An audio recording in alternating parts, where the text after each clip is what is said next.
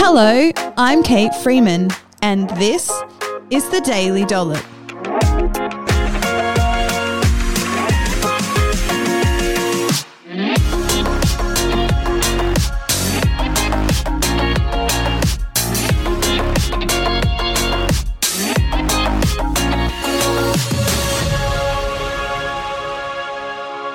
On this episode of the Daily Dollop, I'm chatting about diet and its ability to protect us against COVID 19.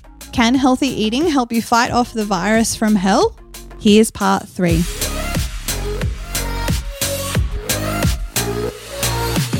Welcome back to the Daily Dollop podcast, everyone. I'm so excited to have you joining me on the show today. We are getting stuck into part three of my series on whether or not a healthy diet has the ability to protect us against COVID 19. And based on the emerging research around COVID 19 and also what we know about nutrition and immune system function, is that yes, we can actually, through good diet quality and ensuring that we're not deficient in both macro and micronutrients, decrease our risk of getting COVID 19 or essentially just decrease the severity of the disease if we were to catch it. And so, an immune system that is firing on all cylinders and has everything that it needs is definitely going to be much better than one that is struggling due to deficiency poor lifestyle and environmental factors.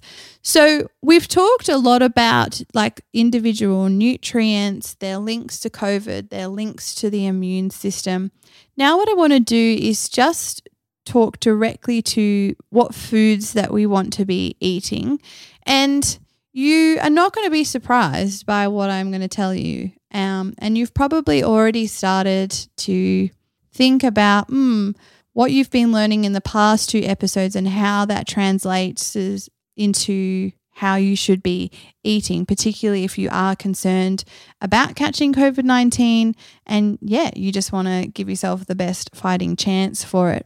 And yeah, the, my recommendations for how to eat isn't going to change pretty much for how I've been teaching you for all 175 episodes that you've been listening to now. So, the first one I, I want to mention just around what we should be eating is the Mediterranean diet. So, the Mediterranean diet is probably the most widely studied dietary pattern for its you know effect on particular health outcomes and population groups they've studied it with mental health they've studied it with obesity they've studied it with heart disease diabetes all sorts of different things. And of course, now there are studies coming out on the Mediterranean diet being a nutritional approach for COVID 19. Now, one of the things that you need to remember about nutrition research is a lot of it is what we call observational research, where you can't make causal claims. So we can't say this causes that with observational research. We can just find associations and relationships. And so, of the different studies that have looked at the Mediterranean diet and COVID 19, there is mixed evidence. And it's basically just due to the fact that there are it's difficult to control the different factors. And as I said right at the beginning, diet is not the only factor on immune system function. There is a lot more at play around lifestyle and things like that. So, yeah, it, the research is still um, inconclusive. But a study looking at how the Mediterranean diet could be used as a nutritional approach for COVID 19 found that due to the Mediterranean diet, including mainly plant derived foods, so fruits, vegetables, nuts, legumes, and olive oil, um, which are all high in what we call bioactive polyphenols, that this dietary pattern has the potential to reduce the severity of COVID 19 infection. Polyphenols, in particular flavonoids, are found in almost all fruits and vegetables and have many health promoting effects on the body due to their antioxidant, anti inflammatory, and anti blood clotting properties. So, adhering to a Mediterranean diet pattern, like including fruits and vegetables and nuts and legumes and olive oil regularly every day, may lead to a decrease um, in your severity of symptoms if you do happen to contract coronavirus and get COVID 19, which is super, super interesting. So, overall, definitely improving your your dietary pattern and your diet quality and towards this Mediterranean style pattern. So high plant based food intake um, can be a really really good way to go. But like I said, there's there's mixed studies. So there's another one looking at um, you know different European countries and the correlation between the Mediterranean diet and the prevalence and severity of COVID. And overall, Within 17 regions of Spain, there was a significant negative association between the Mediterranean diet and COVID 19 cases, with strong statistical differences shown when factoring in income, education, and life satisfaction. A negative association means that as means that, that the more people follow and adhere to a Mediterranean diet pattern, that decrease the risk of COVID. So it's essentially being really it's good. After looking at the other 23 countries, they compared Mediterranean diet adherence and COVID-19 cases and deaths. Um, and this is where the the research actually became a little bit muddy. So, you know, you've got countries like the United States and the United Kingdom, low adhered rates to the Mediterranean diet. Um, and you know highest covid deaths but then we looked at countries like italy and spain who had, you know, higher adherent rates to the Mediterranean diet, but still had really high death rates for COVID 19. So those kinds of studies were, you know, pretty inconclusive that the Mediterranean diet had had any effect. But it's really hard, like I said, with this kind of research to make these really hard and fast claims about it. But certainly it's promising evidence that um, increasing diet quality, increasing your consumption of fruits and vegetables, other plant based foods like nuts and seeds and legumes is going to be beneficial to not just your ability to fight coronavirus, but also just for your health overall.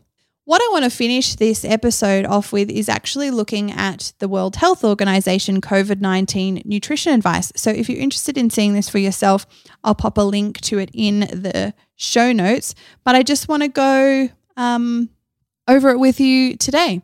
So, first recommendation from the WHO is eat fresh and unprocessed foods every day. Eat fruits, vegetables, legumes, so lentils and beans nuts and whole grains, so unprocessed maize, millet, oats, wheat, brown rice, or starchy tubers and roots, such as potato, um, yam, cassava, um, and foods from animal sources, so meat, fish, eggs, and milk. Daily, it's recommending four servings of fruit and five servings of vegetables. So this has actually increased from two serves of fruit and five serves of veg. It's recommending 180 grams of grains, 160 grams of meat or um, and beans, poultry a couple of times a week, two to three times, um, and recommending you know that we eat raw veggies and fresh fruit for snacks instead of foods that are high in sugar, fat, or salt. It's also recommending to not overcook vegetables and fruit as this can lead to loss of important vitamins. Doesn't mean you shouldn't cook them, it just is saying don't overcook them. So, steaming, blanching, stir frying are all fabulous ways to cook your veggies and fruit if you like to eat them cooked. But certainly, I think having a, a mixture of raw and cooked um, veggies is, is really, really good. When using canned or diced vegetables and fruit, choose varieties without added salt or sugar, or drain and rinse them thoroughly before consuming them. The next recommendation is drinking enough water every day. So, water is essential for life. It transports nutrients and compounds in the blood, helps regulate your body temperature, gets rid of waste, lubricates, cushions joints, right? Super, super helpful the recommendation from the WHO is to drink eight to 10 cups of water a day. However, I've talked about how making a recommendation for how much water you should drink to stay hydrated is actually impossible. So make sure you check out that episode. It's based on some really good science.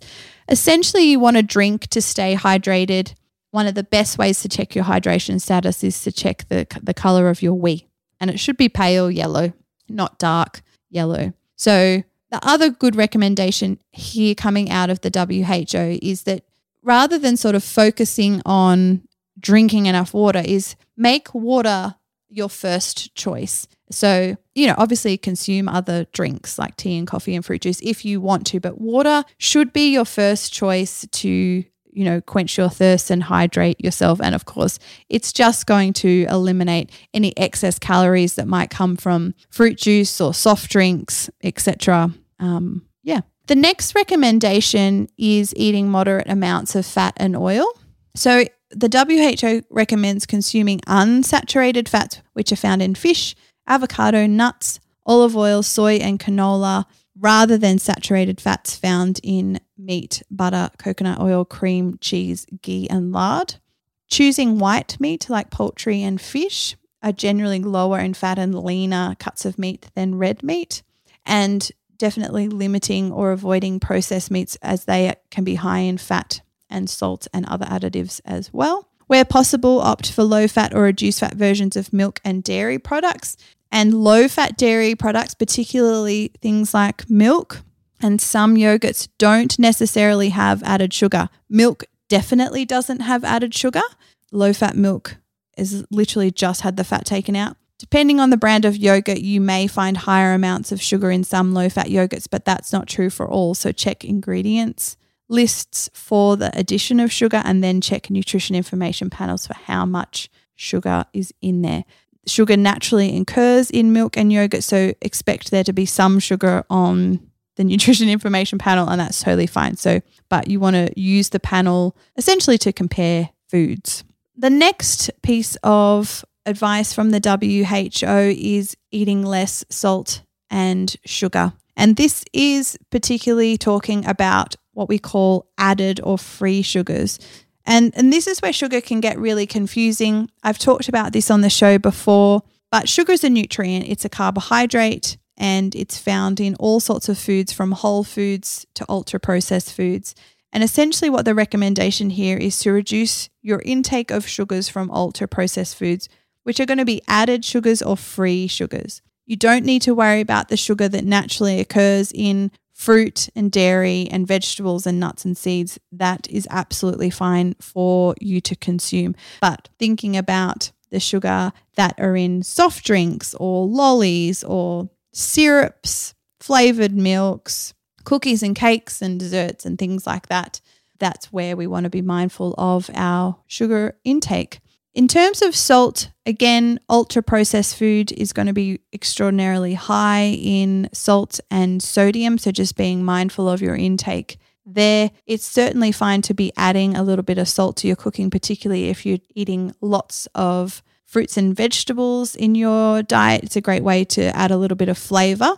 Um, but certainly, a diet that's high in ultra processed foods is going to be really, really high in salt as well. So, just being mindful of that most of these recommendations will be really similar to advice that I've given you on the show before. And what you want to think about now is going, okay, now that I know this information about what I need to be eating for a good immunity and, you know, in particular, if I want to give my body the best fighting chance against COVID, is what are the habits, behaviors, and routines that are going to help me get lots of vegetables in every day? What are the habits, behaviors, and routines that are going to help me eat fruit for snacks instead of cakes and pastries, right? And it's not about demonizing particular foods or making rules or good and bad foods. All of these mindsets will just make it worse for you.